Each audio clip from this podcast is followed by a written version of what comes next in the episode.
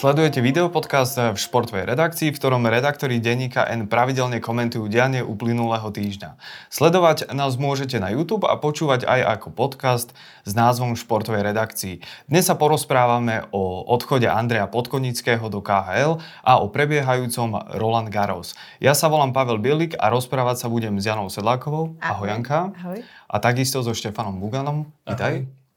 Janka, prejdeme k našej prvej téme. Otázka bude smerovať na teba, lebo minulý týždeň teda vyšla správa, že Andrej Podkonický bude teda asistentom v ruskom Avantgarde Omsk, ktorý hrá v KHL, teda, teda v Rusku. Po, povedzme však najskôr, že kto je to ten Andrej Podkonický. Takže Andrej Podkonický už bol známy aj ako slovenský hokejista. Najskôr odohral dokonca 8 zápasov v NHL, ale nikdy sa tam teda nejako nepresadil. Väčšinu kariéry strávil v Česku alebo aj v Rusku hral a potom bol v závere kariéry aj vo zvolenie a potom teda prešiel k trénovaniu e, po konci kariéry. Pôsobil vo zvolenie v Žiline, bol najskôr asistentom trénera, potom trénerom a od roku 2018 už bol aj asistentom trénera slovenskej reprezentácie Craiga Remziho a medzi tým teda viedol aj Zvolen a potom aj Slovan Bratislava, s ktorým vlastne ešte bol aj v tejto vlastne uplynulej sezóne a ešte mal dokonca zmluvu na jeden rok, ale teda zlákala ho ponuka do Avantgardu Omsk v KHL, takže ho Slovan uvoľnil o rok skôr. Mm-hmm. No, zhodneme sa asi všetci teda, že, že slovenský divák, e, ten hokejový si ho bude pamätať najmä asi z toho posledného pôsobenia v slovenskej reprezentácii. Štefan, otázka na teba. Mm, čo o tomto odchode do Ruska my vlastne zatiaľ, zatiaľ vieme? Vieme nejaké detaily, respektíve prečo, kedy, ako? No, vieme vlastne nejaké zákulisné zaujímavé veci z toho, čo, čo zverejnil redaktor Českého sportu, eh, Ondra Kuchaš, ktorý mal informácie od troch českých trénerov, že oni dostali ponuku z Omska uh-huh. a všetci ju odmietli a dokonca on hovoril, že tí, týchto trénerov sa pýtali z Omska, či nevedia odporučiť iného českého trénera, aby, aby vás, ktorý by možno mohol súhlasiť s tou ponukou. No a všetci Česi vlastne nechceli a potom tým pádom padol rad aj na Podkonického. Čím nechceme nejako znižovať jeho trénerské kvality, nakoniec bol Slova, nebol v reprezentácii, Craig Ramsey by s ním asi nespolupracoval, keby trénovať nevedel, ale naznačuje to, že ten úmysel tam mohol byť aj iný, že chceli ako keby kohokoľvek, kto bude ochotný prísť do Ruska zo západu. Áno, no na tom odchode Podkonického do Ruska je ešte jedna zaujímavá vec. Uh, oficiálny účet ruského klubu napísal o príchode uh, Podkonického do Ruska teda už v útorok 30. júna, čo je cca 2 dní po majstrovstvách sveta. Toto má hokejový divák čítať ako?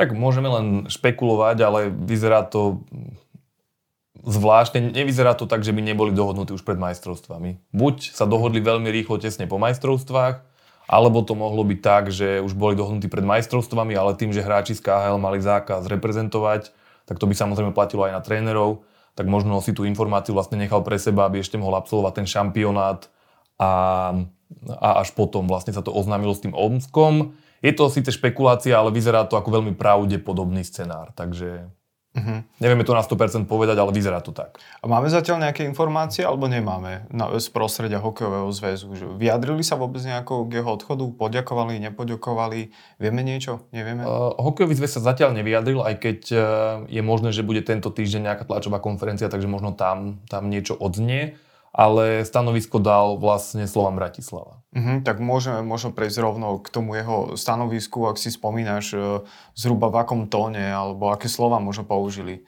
pri tom stanovisku Slovan. No Slovan sa mu vlastne poďakoval za dobrú prácu, tú ponuku nazval lukratívnou a teda, že tomu rozumie, keď dostal takúto možnosť kariérne sa posunúť a taká tá najsilnejšia a možno najsmutnejšia veta je, že, keď, e, že sa dohodli s Podkonickým, že keď sa Skáhal vráti, takže tie prvé kroky vlastne budú viesť do Slovana. Uh-huh. A, a teraz sa opýtam takto možno trošku ironicky. A prekvapilo ťa toto stanovisko Slovana aj v kontexte toho, čo, čo vlastne naposledy hovoril Rudolf Hruby v rozhovore s našim kolegom e, Michalom Červeným? No neprekvapilo mm-hmm. neprekvapilo, keďže Rudolf tam mal viaceré zvláštne výroky, ako napríklad, že vlastne Rusi iba predbehli Američanov na Kryme a podobné, ktoré vlastne skôr šíria dezinformačné stránky, takže to, že Rudolf Ruby nemá problém s tým, že, že Podkonický odchádza do KHL nie je prekvapivé, Ale keď si sa pýtal, tak vlastne ešte mi napadlo, že bola tam jedna silná reakcia na toto, odmietavá vlastne od e, šéfa zvoleného Dušana Mráza. On povedal, on použil dokonca dosť také tvrdé slova, že, že odsudzuje každého, kto ide hrať za smradlavý groš, tak toto poviem, ako to povedal do KHL, takže to bolo také jedno z mála tých silnejších vyjadrení proti KHL. Vieme samozrejme, že Michal Handuš urobil silný postoj, keď vlastne vystúpil z výkonného výboru. Potom známi sú Rapáčovci zo Spišskej Novej Vsi, že aj oni sa vyjadrili na podporu Ukrajiny a pán Radosa Strenčín a tak, tak pán Mráz je vlastne ďalším, kto sa pridal k týmto, k týmto názorom, ktoré sú bohužiaľ v slovenskom hokeji menšinové. Uh-huh. A vieme mi zatiaľ povedať, či on bude pokračovať eh, v reprezentácii, alebo je to zatiaľ tiež eh, v rovine, že je to otázne? Zatiaľ nevieme, ale keby som mal nejak ja odhadnúť, tak na ňo by logicky mal platiť rovnaký zákaz ako na hráčov z KHL. Ale spomeňme si, ako vyhýbavo sa správal Slovenský hokejový zväz, takže nevieme, čo bude vlastne o rok. Možno aj čakajú, že ak sa skončí vojna, že ich veľmi radi potom zavolajú naspäť, možno že aj s Podkonickým. Uh-huh. Takže ja by som si typol, že sa ten zákaz, ktorý sa uplatňuje na hráčov, teraz presunie aj na, aj na Podkonického a povedia, že teraz už nebude pokračovať pri týme. Čo by na, nakoniec aj bolo ťažké sklebiť prácu v KHL a prácu v reprezentácii, ale aj z tých dôvodov z toho zákazu. Ale uvidíme, musíme si počkať na nejaké jasné stanovisko. Uh-huh. Janka, my sme sa v posledných dňoch eh, snažili pozrieť aj na to, čo písala tá, tá rúska strana, respektíve rúske weby. Tak nám skús prosím priblížiť, eh, ako reagovali na príchod do Rúska uh, weby. Áno, tak ono, ja by som asi začala trochu vyjadrením, ktoré nebolo priamo reakciou, ale možno, že to naozaj tak dobre dokresluje, že do akého prostredia, keby náhodou niekto to, e, niekto to chcel bagatelizovať, tak do akého prostredia vlastne prichádza. Tak poviem len jeden citát, ktorý povedal šéf CSK Moskva Igor Jesmantovič že situácia so špeciálnou vojenskou operáciou ovplyvňuje zahraničných hráčov, ktorí hrajú v KHL. Ukázali sa však ako bojovníci. Niektorí dokonca finančne pomohli v prospech špeciálnej vojenskej operácie. Takže ak niekto naozaj povie, že treba deliť šport a politiku, tak myslím si, že by si mal prečítať toto vyjadrenie, že ako ju delia v Rusku. Ale teda, aby som prešla teda priamo už nejakým vyjadreniam, tak ruský web e, šampionát napísal napríklad, že je to veľmi nečakaný prestup do KHL, že, že sa tam chystá medailista z, e, z Európy, olimpijský medailista z Európy, alebo alebo že, že v hokejových Slovákoch nevidieť nejakú agresívnu rusofóbiu, aj to písali, a že v súčasnej situácii nájsť zahraničných trénerov v ruských kluboch je takmer nemožné a že nie je veľmi štandardné tiež, aby asistentmi trénera ruského boli vlastne o zahraniční nejakí tréneri. Takže, takže to tiež celkové zdá sa aj z toho, že že aj v tom samotnom uh, Rusku, že teda z tých reakcií... Že, že to vnímajú ako taký nečakaný ťah Áno, nečakaný, zo strany, hej, zo strany teda ruského klubu. Oni asi, e, prepáč ešte len možno, že oni aj možno, že sami nečakali, že sa im teda podarí niekoho takéhoto zlanáriť, naozaj olimpijského medailistu ako trénera, že sa im podarí niekoho takého zlanáriť, trochu to tak môže navodzovať taký dojem. Áno, áno. Uh, Štefan, otázka teraz smerom k tebe, respektíve na teba. Môžeme toto vnímať my aj ako akúsi časť hybridnej vojny?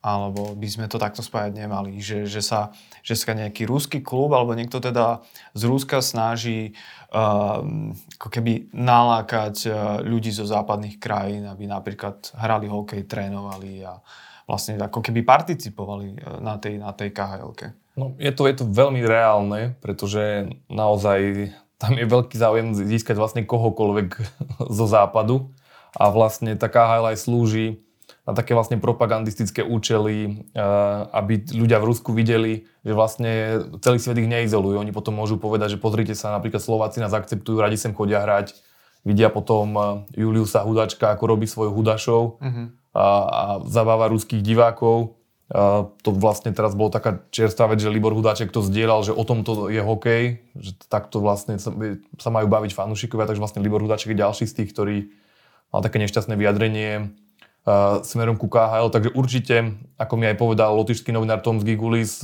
tak vlastne Rusko využíva KHL ako nástroj tzv. mekej síly.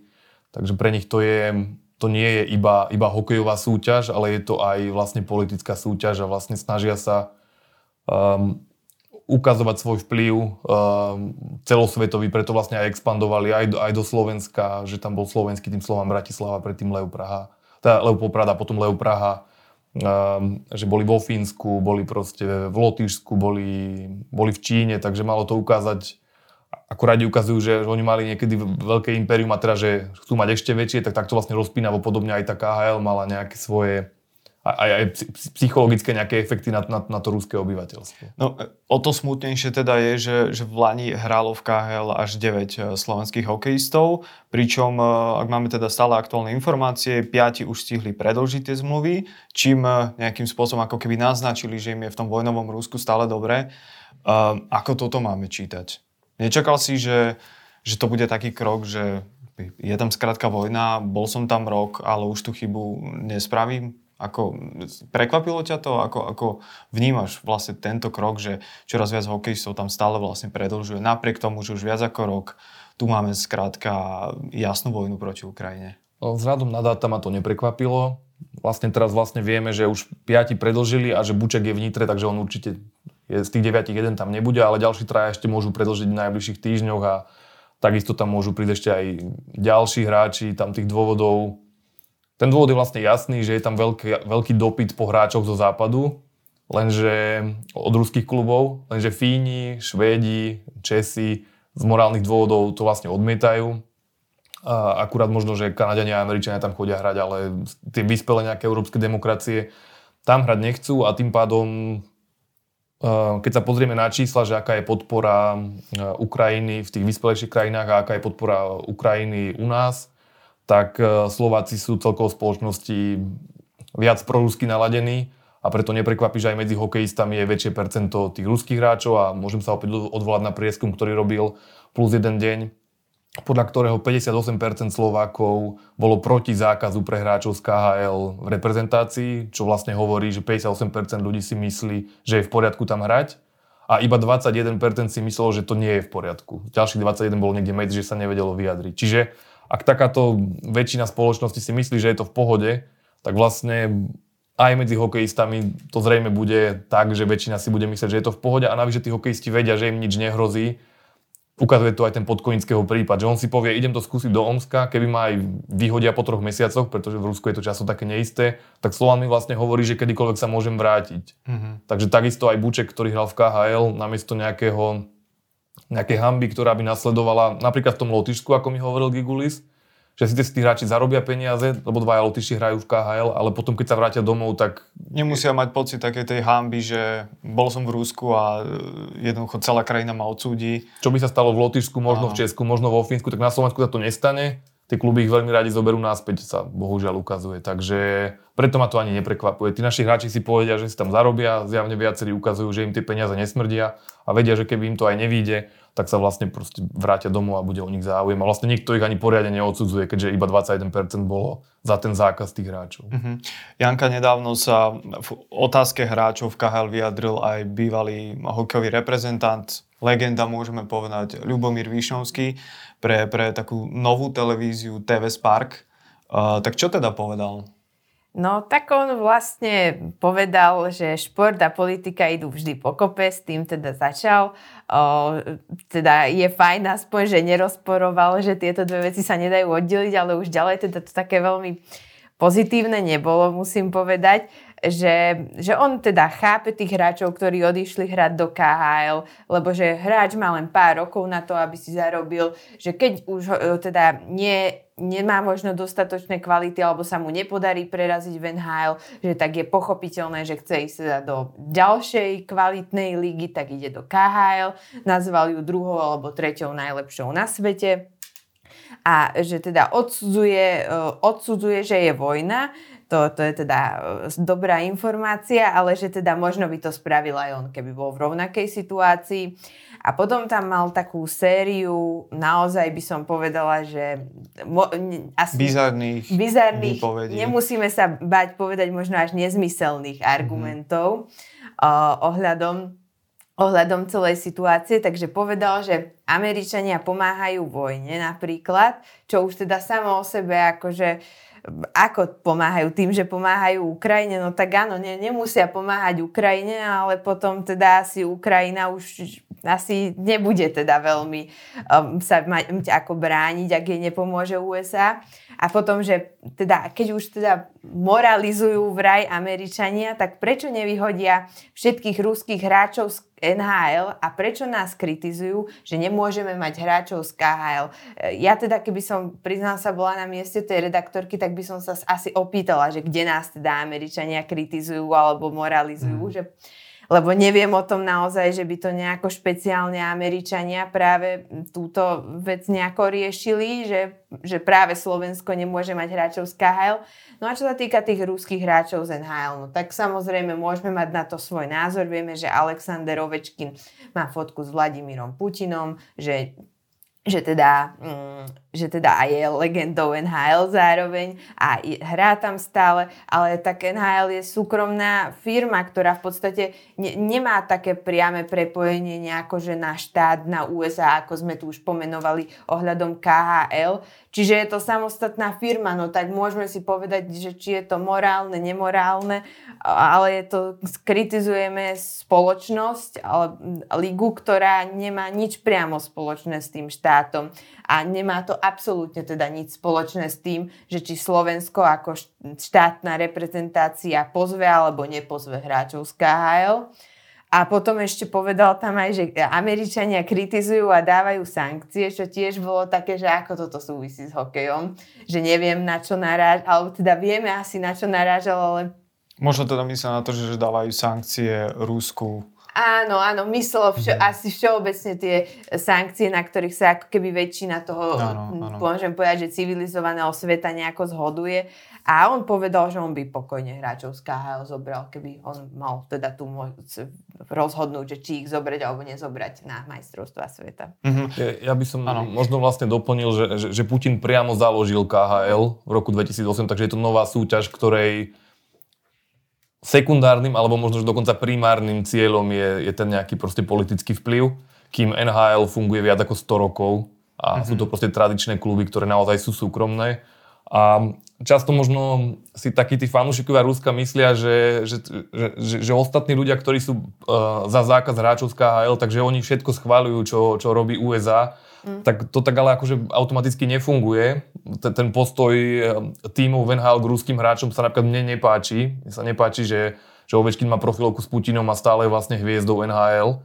Len keď eh, si napríklad vyberám, že keď hodnotím tých slovenských hráčov, tak keď Juraj Slavkovský je do NHL, do najlepšej ligy sveta, do nejakého súkromného týmu, ktorý má aj Rusa s tým, on vlastne nemá čo urobiť. To akože nemá ako ovplyvniť na jeho rozhodnutí, no môže povedať, že nepôjde hrať do najlepšej ligy sveta. Mm ktorá ale nie je priamo napojená na, na nejaký vojnový režim. Uh-huh. Ale tí hráči, ktorí idú do KHL, oni si naozaj vyberajú to, toto, že pôjdu do, do takéhoto prostredia. Takže No ja si spomínam aj na zápas Viest, teda All Star a myslím, neviem, či sme to riešili v súkromí alebo aj tu v podcaste, uh, kde sa to vedenie NHL rozhodlo uh, ovečky na použiť ako takú tvár na tej exibícii. Myslím, že tam bol spolu s Osinom, tam mali nejaký samostatný nájazd alebo čosi taký, že tiež okolo toho vlastne vytvárali show a, a mnohí vlastne novinári, tí neamerickí, lebo tí americkí sa k tej vojne ako tak nezvyknú až tak vyjadrovať, tí NHL-kári, myslím ale že to kritizovali, že teda využili toho Ovečkina, Rusa, ktorý má tú fotku s Putinom stále na Instagrame, stále ju nedal dole ani po vyše roku a, a že skrátka mohli použiť iné meno, hej, respektíve inú tvár. A, áno, áno, to sme vlastne aj my rovnako kritizovali a napríklad Dominik Hašek, on ide až tak ďaleko, že podľa neho by české televízie ani nemali dávať zápasy z NHL, kým sú tam mm-hmm. uh, ruskí hráči. Ale opäť tam je, musíme to dávať na nejaký misky váh, že či ide hráč do najlepšej ligy sveta, kde bude jeho spoluhráčom Rus, čo si ale nevie vybrať, alebo či ide priamo do ruského mesta za, uh, zabávať ruských ľudí a tým pádom nejakým spôsobom zmierňovať všetky tie sankcie, ktoré sú aj ekonomické, ale aj, aj, aj spoločenské, že vlastne aj to je jeden z tých cieľov, že preto, sa Rus, preto Rusia aj nie sú na majstrovstvách sveta, že snaha dať najavo tým ľuďom, že sú v izolácii, že, že nerobia niečo úplne, úplne správne tým, že napadli susednú krajinu.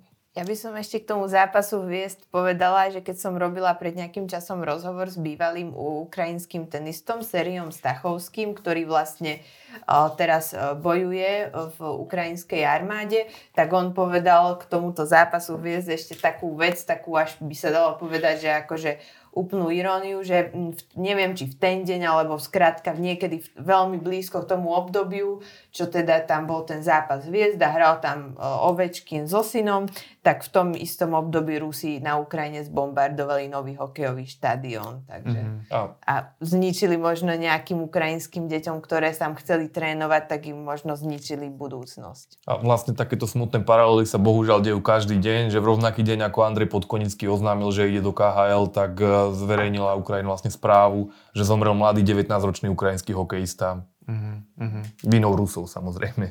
Tak, tak. Dobre priatelia, uh, zmeníme tému, i keď oblasť až tak, až tak teda veľmi nie, lebo tú, tú rúskú vojnu proti Ukrajine cítiť aj na tom tenisovom Roland Garros. Najskôr také stručné informácie. Alex Molčan e, vypadol v druhom kole s Alexandrom Zverevom, pričom už v prvom kole skončili Kristýna Kučová a Viktoria Hrunčaková. Do 8 finále sa však nečakane dostala Anna Karolína Šmidlová, ktorá bude hrať dnes cca o 14.30, možno sa to trošku posunie, uvidíme, s Američankou e, svetovou šestkou Koko Gaufovou. Pardon. Šmidlová však na seba upozornila už v prvom kole Štefan, keď porazila favorizovanú rúsku tenistku Veroniku Kuder, Kudermetovú, Kudermet, Kudermetovú. Kudermetovú, pardon, pričom bola oblečená v ukrajinských farbách. Bola to náhoda? Vysvetli nám to, prosím.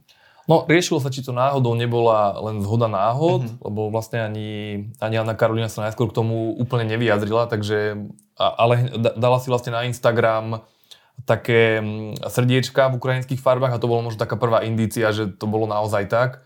To druhou indíciou mohlo byť, že keď nastúpila na druhý zápas, keď už nehrala proti Ruske, ale proti Španielke, tak už nemala ukrajinské farby, takže tam aj z toho bolo jasne vidno, že to bolo vlastne špeciálne na ten zápas proti Ruske. No a napokon um, už po nejakých pár dňoch, tak už, už sú známe aj nejaké vyjadrenia, vlastne rozprával sa s ňou aj jeden polský reporter priamo na Roland Garros a, a aj oficiálna stránka VTA. A ona ste povedala, že že nemá nič osobne proti tým ruským tenistkám, ale povedala aj tú dôležitú vetu, že, že, že, silno podporuje Ukrajinu, že vlastne je skôšiť, že vojna je hneď blízko našich hraníc a takýmto vlastne spôsobom chcela dať najavo solidaritu aj s Ukrajincami všetkými, ale aj s jej kamarátkami, tenistkami z Ukrajiny, že vidí, čo sa vlastne vidieť, čo prežívajú tie hráčky, že sa nemajú kam vrátiť domov, že často pláču na tých turnajoch, takže takýmto spôsobom chcela najavo, že, že jej to nie je jedno. Mm-hmm, myslím, že aj e, keď už sme pri tých ukrajinských farbách a pri tej podpore, tak aj Iga Švionteková, polská tenistka, nosí vždy takú tú stužku však na, na šiltovke. A vlastne ona, ak sa nemýlim, tvrdí, že ju bude mať dovtedy, kým neskončí vojna áno, proti Ukrajine. Však. Ona dokonca, keď sa vlastne začala vojna, ona tie stužky, pokiaľ viem aj nejako, že si ich doniesla viac a že ich aj ponúkala, že kto si ich mm-hmm. akože chce zobrať, že môže. Veľa hráčok to nosilo z počiatku, potom už prestali niektoré, že, že, ale ona teda je v tomto principiálna, že teda bude nosiť tú ukrajinskú stužku až dokým neskončí vojna, že ako prečo by si ju mala dať teda mm-hmm. dole. To vlastne aj presne hovorila, že nechce, aby sa na to zabudlo, lebo niekedy je to také, že každý si dá na Facebook profilovku, ktorá po mesiaci zmizne napríklad. A takisto vlastne aj, aj tie hráčky, že kým to bolo také, že vojna sa začala, tak uh, si, to všet, si to dalo mnoho hráčok a ona povedala práve preto, že chce ukazovať na, to, že to stále trvá, že nič sa neskončilo, takže ona si tú stužku vlastne nezloží. Hej, no kritizovali sme, alebo dlhodobo v denníku len kritizujeme, ako sa stávajú títo naši niektorí slovenskí hráči ku KHL, respektíve, že tam odchádzajú alebo odišli a, a stále tam hrajú a, a predlžili tie zmluvy. Uh, Priznám sa, že ma trošku prekvapilo, ako odvážne sa zachovala Anna Karolina Šmidlova. Teba to prekvapilo? Lebo myslím si, že ty aj poznáš celkom jej príbeh. Aj preto sa pýtam možno tak trošku provokatívne, že či ťa to prekvapilo alebo nie. Neprekvapilo ma to. Mne vlastne Anna Karolina veľmi pripomína Naomi Osakovú to môžem akože povedať z tej nejakej osobnej skúsenosti, že obidve sú vlastne tak, také, sú to veľké introvertky. Aj, aj Osakova sa tak nesmielo vyjadrovala často na tých prvých tlačovkách. Nesmielo, ale veľmi úprimne. A podobne vlastne aj Anna Karolina Šmídlová, že ťažko z nej tie vety išli, ale nie preto, že by nemala čo povedať, ale proste nie každý si užíva tú pozornosť médií. No a vlastne ako Naomi Osaková je možno takou aj najväčšou aktivistkou spomedzi minimálne tej mladej generácie hráčok, že vlastne podporovala Black Lives Matter a o duševnom zdraví často hovorí a, a ďalšie podobné veci. Tak vlastne Anna Karolina Šmidlová už v minulosti vystupovala napríklad v tej kampani Postavme sa spoločne proti proti e, vlastne rasizmu a, mm-hmm, a, nenávisti. A, a nenávisti. Vlastne tam boli tie odkazy na, na výročie holokaustu vtedy, čo vlastne robilo Postbellum. No a viem aj, čo Anna Karolina Šmidlová číta. Že číta si o, o Havlovi, o Barackovi, o Barackovi Obamovi, o Martinovi Lutherovi Kingovi. Ona dokonca chcela absolvovať aj takú tú cestu, takú tú známu, teraz mi vypadlo, že v ktorom meste sa vedie tu na počas Martina Luthera Kinga, čiže ona ide až takto ďaleko, má ho aj na tričku, má aj také tričko, že prečo byť uh, sexista, homofób, transfób, uh, ak radšej môžeš byť ticho. Takže jej názory sú, sú veľmi že humanitné a, inteligentné. Hoci na ten prvý, prvý dojem tak nemusí pôsobiť, lebo, lebo ich formuluje, ne, formuluje nesmelo, podobne ako Osaková, ale je to vlastne fajn vidieť, že, že, nie len ten, že nie ten, kto najviac kričí, má najsilnejší názor. Často je to ten, kto to povie možno takým menej výrazným hlasom, alebo ak to povedať, ale, ale má čo povedať. A taká je vlastne aj Anna Karolina Šmidlová. Áno, no a teraz e, jedna z malá športových otázok, lebo Anna Karolina Šmidlová už má 28 rokov. Ja si pamätám, že kedysi sa o nej hovorilo o takom e, veľkom slovenskom talente tenisovom, že by mohla teoreticky nahradiť či už Hantuchovú, Cibulkovú a tak ďalej. Ale ona je dnes, ak sa nemýlim, niekde v stovke? Na 100 mieste. Presne, na 100 mieste. E, čo sa s ňou stalo? Kde, kde, prečo, prečo napríklad nie je v prvej 20 30 Čo sa s ňou stalo? No, ona vlastne rýchlo sa dostala už nejaký prvý, druhý rok na okruhu na 26. miesto, vtedy ju aj tie superky nepoznali a vtedy sa začalo hovoriť, že, že môže byť taký ten veľký talent. Ale podľa mňa už aj vtedy mala pomerne výrazné herné limity, že ona, Jan Kukal mi raz označil za jednu vlastne z najrychlejších hráčok na okruhu, dokonca neviem, či nepodal aj najrychlejšiu vtedy. Takže ona má vlastne výbornú defenzívu, že veľa toho vybehá, na, na tej Antuke veľmi pekne dokáže využívať vlastne uhly toho kurtu, ale nemá taký jasný výťazný úder, čo takmer každá tenistka v prvej stovke má. Čiže keď nejaká špičková tenistka na ňu narazí a hrá veľmi dobre, tak ona až tak nemá čím ublížiť. A to je možno aj to riziko toho zápasu s Coco Golf, že ono to vyzerá tak herne možno trošku jednoznačne pre tú Coco Golf, aj keď Šmidlová hrá momentálne svoj najlepší tenis. Ale keď sa tej výbornej tenistke nedarí, a Šmidlová aj to šikovne vrácia a pekne umiestňuje, tak zrazu tá špičková teniska robí tie auty. Uh-huh. A zneistujú to. Zneistujú to a vtedy Šmidlová teoreticky môže vyhrať. Čiže ja by som povedal, že, že Šmidlová nie je premárnený talent, ako sa možno hovorilo o Martinovi Kližanovi, ktorý mal vlastne podobné rebičkové maximum. On bol 24. ak sa nemýlim ale každý hovoril, že mal aj na prvú desiatku, vlastne vrátanie jeho, aj on to hovoril, ale že možno nedal tam tú, tú potrebnú prácu na to, aby dostal do seba maximum. A Šmidlova sa dostala na podobné miesto, ale ona tú prácu akože vyvíja, len chýbajú jej aj tie údery niektoré, taký ten jasný výťazný úder a možno aj také väčšie sebavedomie. Ona aj sama o tom hovorila, že často na kurte sa začne spochybňovať, že si až tak neverí teraz je trošku skúsenejšia, možno aj to jej pomohlo, ale v minulosti mala často problémy s druhým podaním, že ho posielala iba také slabúčke veľmi, lebo sa bála, aby neurobila dvojchybu. Uh-huh. Stalo sa jej, že 12 krát za sebou vypadla na Grand Slamoch v prvom kole, to už možno ľudia aj zabudli, ale vždy, že 12 prehier za sebou mala na Grand Slamoch. Uh-huh. Ale na Antuke tam jej sedia aj tie lopty, sedia aj ten povrch, cíti sa tak sebavedomo, lebo už ako juniorka tam vlastne bola vo finále, aj tam už porazila viacero dobrých hráčok. Takže nechajme sa prekvapiť, bodaj by vlastne prekvapila aj Coco Gauff, aj keď Coco Gauff je akože obrovská favoritka v tom zápase. Tak, tak. E, pri téme e, vlastne vojny e, ešte zostaneme, respektíve sa k nej vrátime, lebo Ukrajinka Marta Kostiuková hrala v prvom kole proti bieloruskej Arine Sabalenkovej. No a ukrajinská hráčka odmietla svetovej dvojke po zápase podať ruku a parížské publikum následne búčalo na Ukrajinku. ako svoje rozhodnutie odôvodnila Kostiuková, že prečo prečo nepodala ruku bieloruskej hráčke? Tam je podľa mňa trošku vlastne zmetok aj toho publika, ale možno aj takej bežnej verejnosti, pretože vždy vlastne vidíme také tie články, že ukrajinská tenistka Ruske nepodala ruku, ako keby to bolo niečo šokujúce. Ale vlastne to ani nejde o individuálne rozhodnutie tej hráčky. Všetky ukrajinské tenisky sa na začiatku vojny dohodli, že oni Ruskám nebudú podávať ruky. Uh-huh. Takže keď sa to stane a niekde to uvidíte ako šokujúcu správu, že teraz takéto niečo sa stalo, tak to vôbec nie je šokujúca správa, to je jednoducho je to taký koncenzus. Je, je, je, je, je to koncenzus, ktorý vlastne aj celkom dobre vysvetlila Elina Svitolina, že ona povedala, že tenis je jej frontovou líniou a tieto ukrajinské športovky, najmä Svitolinova, ktorá je tam veľká hviezda, majú veľa fanúšikov.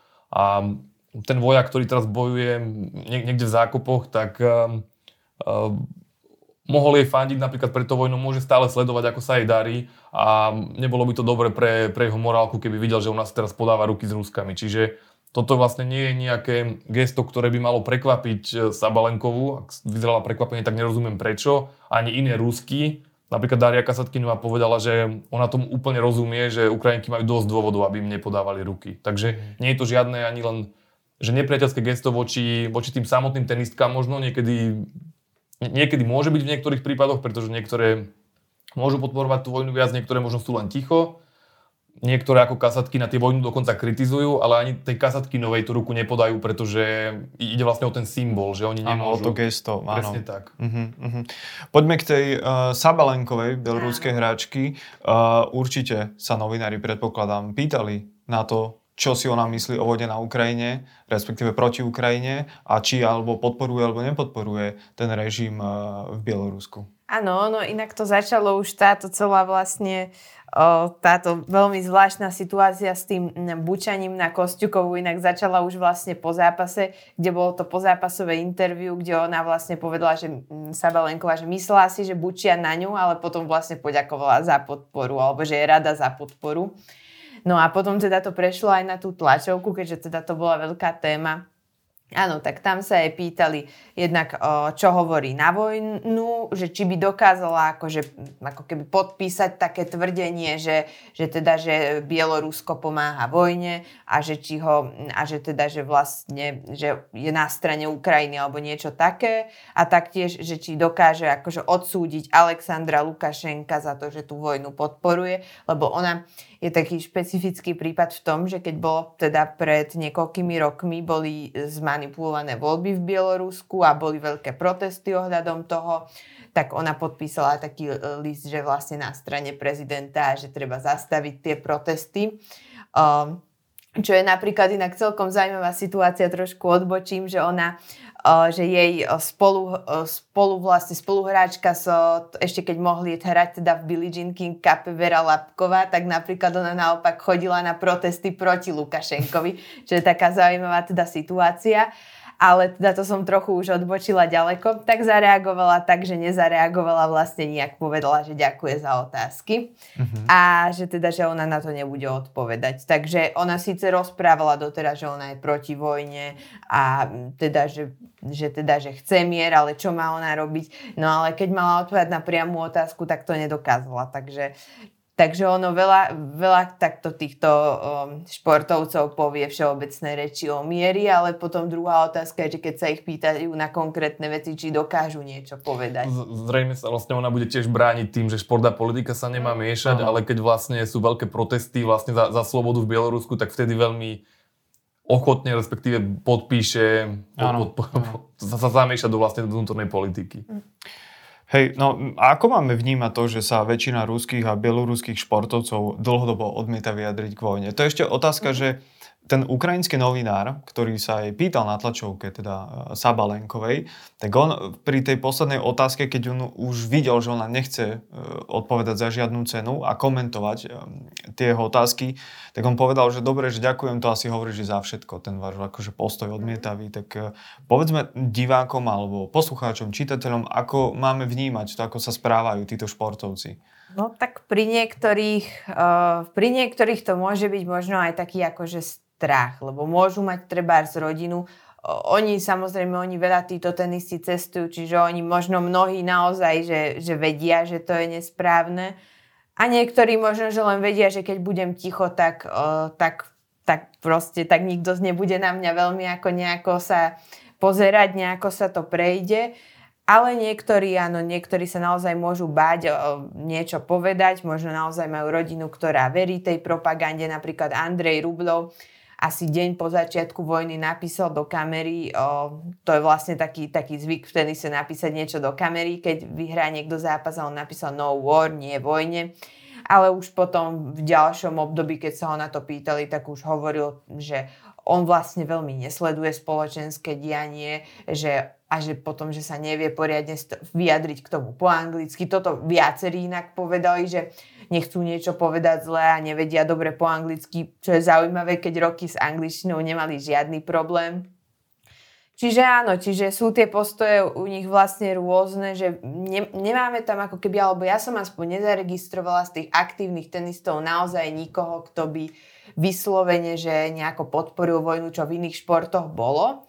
Napríklad z bývalých tenistov, bývalá svetová jednotka Marat Safin bol, je vlastne v, v ruskom parlamente, podporuje Putina, takže, a, takže tam je to trošku iná situácia, ale z tých aktívnych tam väčšina mlčí, tak môžeme to asi chápať u mnohých ako nejaký strach niečo povedať. Vieme, že tá Kasatkinová je už v podstate tým, že tak odmieta tú vojnu a ešte ona navyše spravila coming out, že teda sa prihlásila k, k lesbickej orientácii, tak tým ona je v podstate ako keby vyhnaná z toho Ruska. Ona sa tam ani veľmi vrátiť nemôže, ona sa ani s rodinou takmer nestretáva myslím, že hovorila, že za posledné roky videla sa raz so svojou mamou niekde sa stretli. Aha, čiže ona nežije, nežije v Rusku, hej? Ona, dokonca ja som čítala, ale teda ako nie je to nejaká že overená informácia, že boli to asi skôr také akože klebety na sociálnych sieťach, že ona zvažuje, že by zmenila občianstvo za španielské pravdepodobne, keďže tam žije, ale ťažko povedať, čo je na Nevieme tom pravdu. To Nevieme to potvrdiť. To tam vlastne možno je ešte dobre povedať, že vlastne Putin si zo športovcov urobil takú privilegovanú vrstvu a v ruskom parlamente je ešte viac športovcov ako v tom našom. Takže napríklad Aleksandr Ovečkin, on mu pomáhal rozbiehať kampaň, keď hovoril, že mali taký hashtag, že Team Putin. A tam vlastne viacero hokejistov bol do toho zapojených a napríklad uh, hokejista Panarin, ten bol taký kritik, on sa vyjadril, že on teda nie je súčasťou týmu Putin a vlastne kritizoval pomery v Rusku a potom mal veľké problémy. Bol tam napríklad nejaké vyfabrikované obvinenie voči nemu, že mal, mal niekoho napadnúť, že nejaký bývalý hráč si to vymyslel po nejakých desiatich rokoch. Čiže často sa tí športovci dostávajú do problému aj objektívne.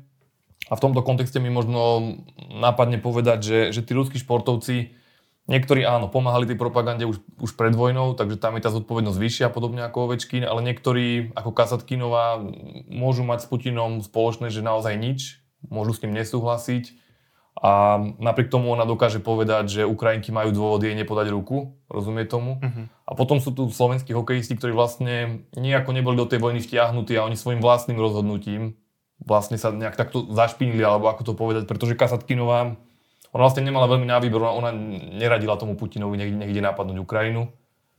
Dostala sa do tej situácie a teraz naozaj mnohí zvažujú, že čo s rodinou a toto je nejaký ten faktor a tí naši hráči vlastne boli v pohode na Slovensku, v Európskej únii, nič im tu nehrozilo a mnohí tam idú čisto, čisto kvôli peniazom. Tam akože iný dôvod nie je. Niekto možno povie športové dôvody, ale mora, morálne je to odsudenia hodné. No. V štúdiu bol so mnou reportér denníka N. Štefan Bugan. Štefan, ďakujem veľmi pekne. Ďakujem aj ja. A bola tu s nami aj Janka Sedláková. Janka, ďakujem a pekný deň. A ja ďakujem. Počúvali ste podcast v športovej redakcii. Verím, že sa počujeme a vidíme budúci pondelok. Dovidenia a do počutia.